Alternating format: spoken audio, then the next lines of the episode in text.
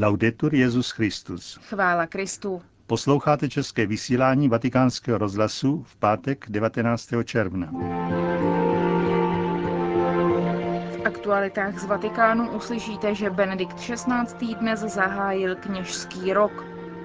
Druhá část našeho pořadu bude jako každý pátek patřit homílii otce kardinála Tomáše Špidlíka. Hezký poslech vám přejí Josef Koláček a Markéta Šindelářová. Zprávy vatikánského rozhlasu. Vatikán. Benedikt XVI. dnes při nešporách ze slavnosti nejsvětějšího srdce páně v bazilice svatého Petra zahájil kněžský rok. Nešpory začaly v 18 hodin a předcházelo jim procesí z ostatky svatého Jana Maria Vianney k oltáři vyznání a k chorové kapli. Procesí vedl kardinál Angelo Comastri, arcikněz vatikánské baziliky, kardinál Claudio Umés, prefekt kongregace pro klérus a monsignor Baňár, arcibiskup z Béliár. Benedikt XVI. relikvie svatého faráře Arského v chórové kapli uctil po svém příchodu do baziliky. K promluvě Benedikta XVI. ze závěru Nešpor se vrátíme v našem zítřejším vysílání. Vatikán. Každý den se modlím za mír na Blízkém východě a v Iráku, ujistil dnes dopoledne Benedikt XVI. syrsko-katolického patriarchu Antiochie Ignáce Josefa III. Junana, kterého přijal na audienci. Eucharistie je chléb života, který vyživuje vaši komunitu a z nějž roste v jednotě a lásce.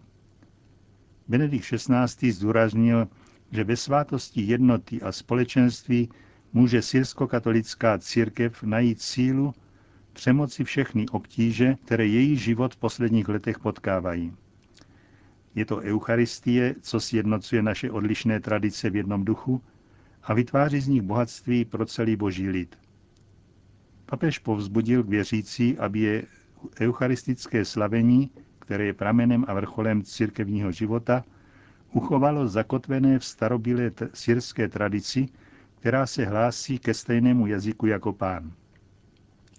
Benedikt XVI. vyzval také ke štědré odpovědi na potřeby těch, kdo žijí v těch nejbídnějších podmínkách a pochválil fungování synodu syrokatolíků.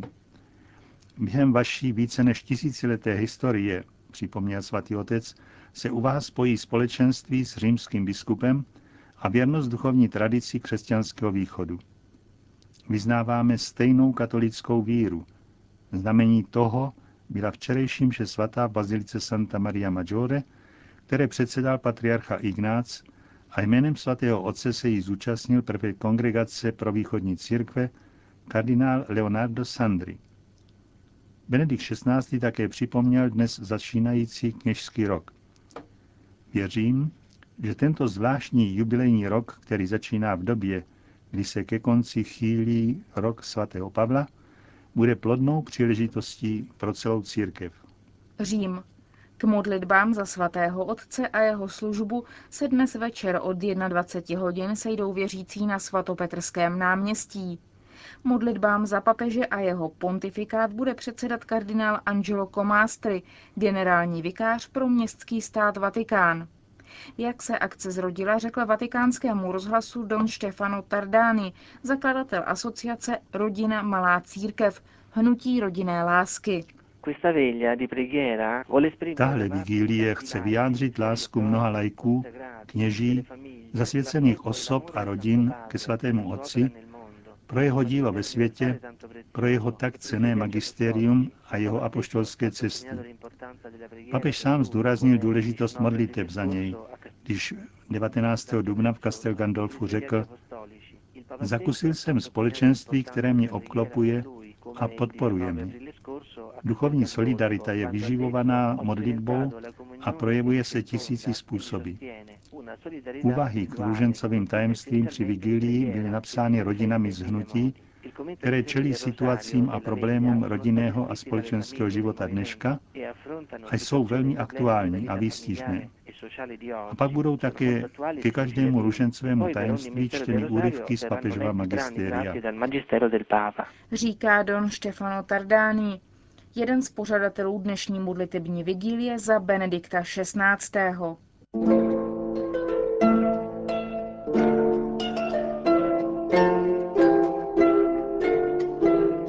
Ospravedlnění z víry. Pravidelná páteční promluva otce kardinála Tomáše Špidlíka.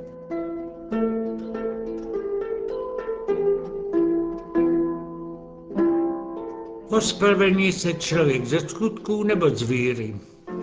Jak dlouho a jak neužitečně o tom diskutovali svého času katolíci s protestanty a nacházejí dvě protichůdná tvrzení se už mezi apoštoly Petrem a Pavlem? Čteme například u svatého Petra v listě, který se dá považovat za první nárys katechismu, abychom skrze dobré skutky vzdali chválu Bohu. A ještě víc u svatého Jakuba, že víra bez skutků není k ničemu, což nebyl náš otec Abraham ospravedlněn ze skutku, když položil na oltář svého syna Izáka?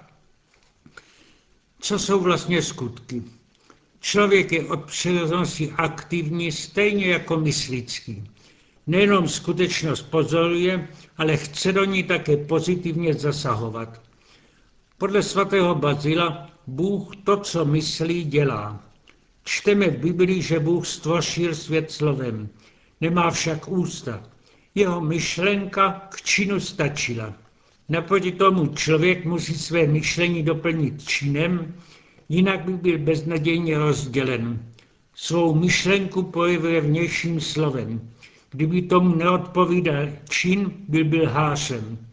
A předtím se musí postarat, aby měl tedy správné myšlení, kterým chce se dást vést ke skutku.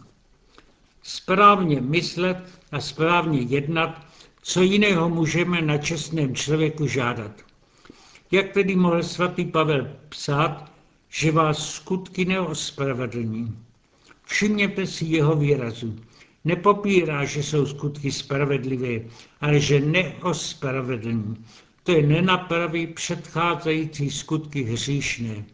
Ty se dají jenom z velkodušností jakoby zapomenout. Dá se to doložit příklady s životem. Muž například své ženě byl nevěrný a napraví se. Žena řekne velkodušme, zapoňme na to. Máme před sebou ještě pár let života, abychom žili šťastně.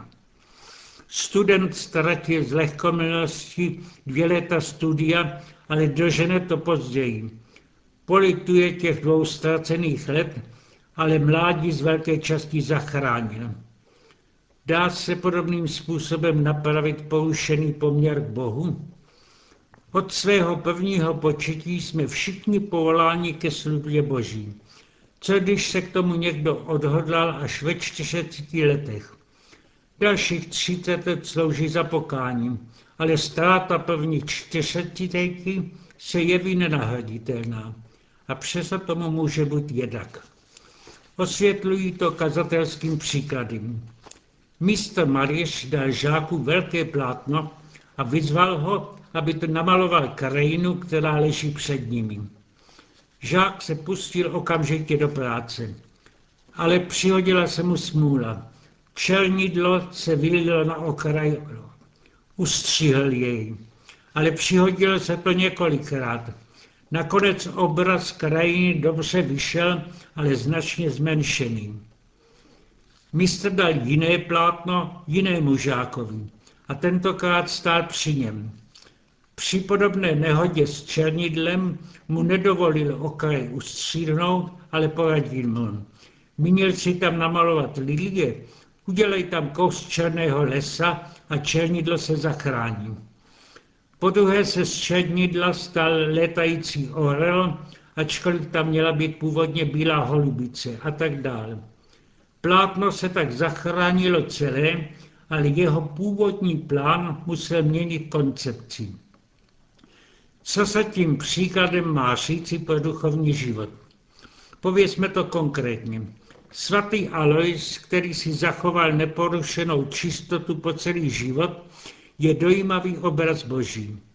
Ale stejně dojímavý je i svatý Augustín. Rád se přiznal, že v mládí hřešil, protože mu Kristus pomohl tu čelň předkonceptovat, že ona našla místo v božím obrazu jeho života. Mohou tedy ti dva obrazy vyvěsit se v chrámu církve Aloise jako příklad nevinnosti a Augustína jako hříšníka boží milostí ospravedlněného. Právě ten druhý obraz se dobře hodí jako vzor do našeho života.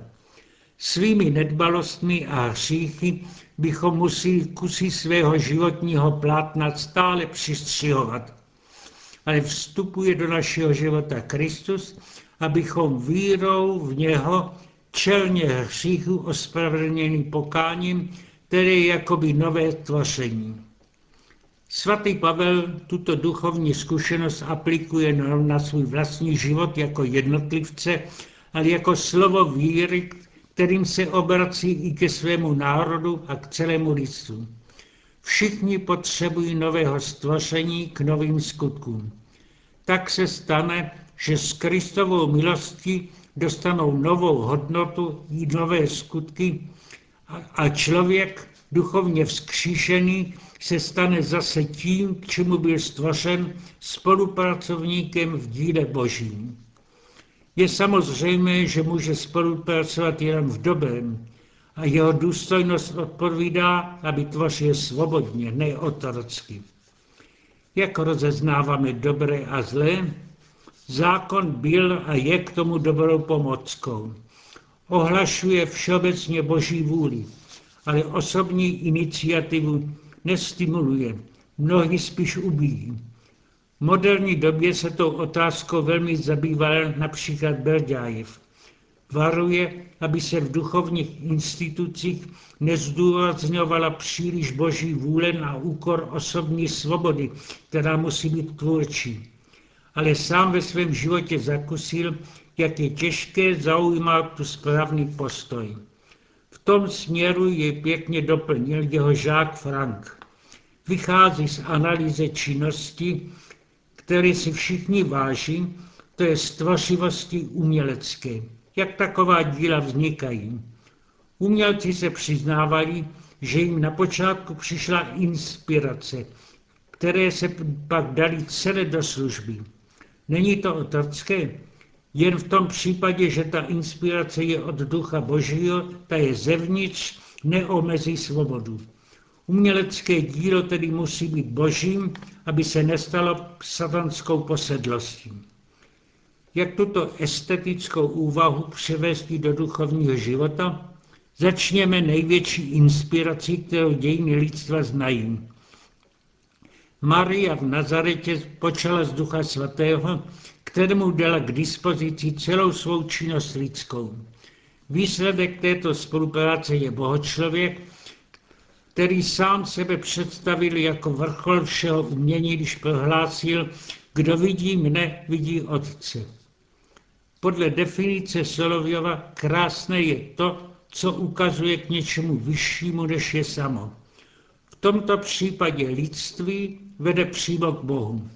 Ne nadámo tedy evangelista dodal, kdo věří ve mne, i on bude činit skutky, které já činím. Dá se tedy aplikovat výraz Dostoevského, že krása spasí svět. Ke stejným praktickým závěrům došel i svatý Pavel, když píše Galackým. Vy jste byli povoláni ke svobodě, bratři. Žijte z mocí Božího ducha a nepodlehnete tomu, čemu vás táhne vaše hříšná přirozenost. Ovoce božího skutku je však láska, radost, pokoj, trpělivost, laskavost, dobrota, věrnost, tichost a sebeovládání. Jsme-li živí v božím duchem, dejme se duchem svatým také řídit.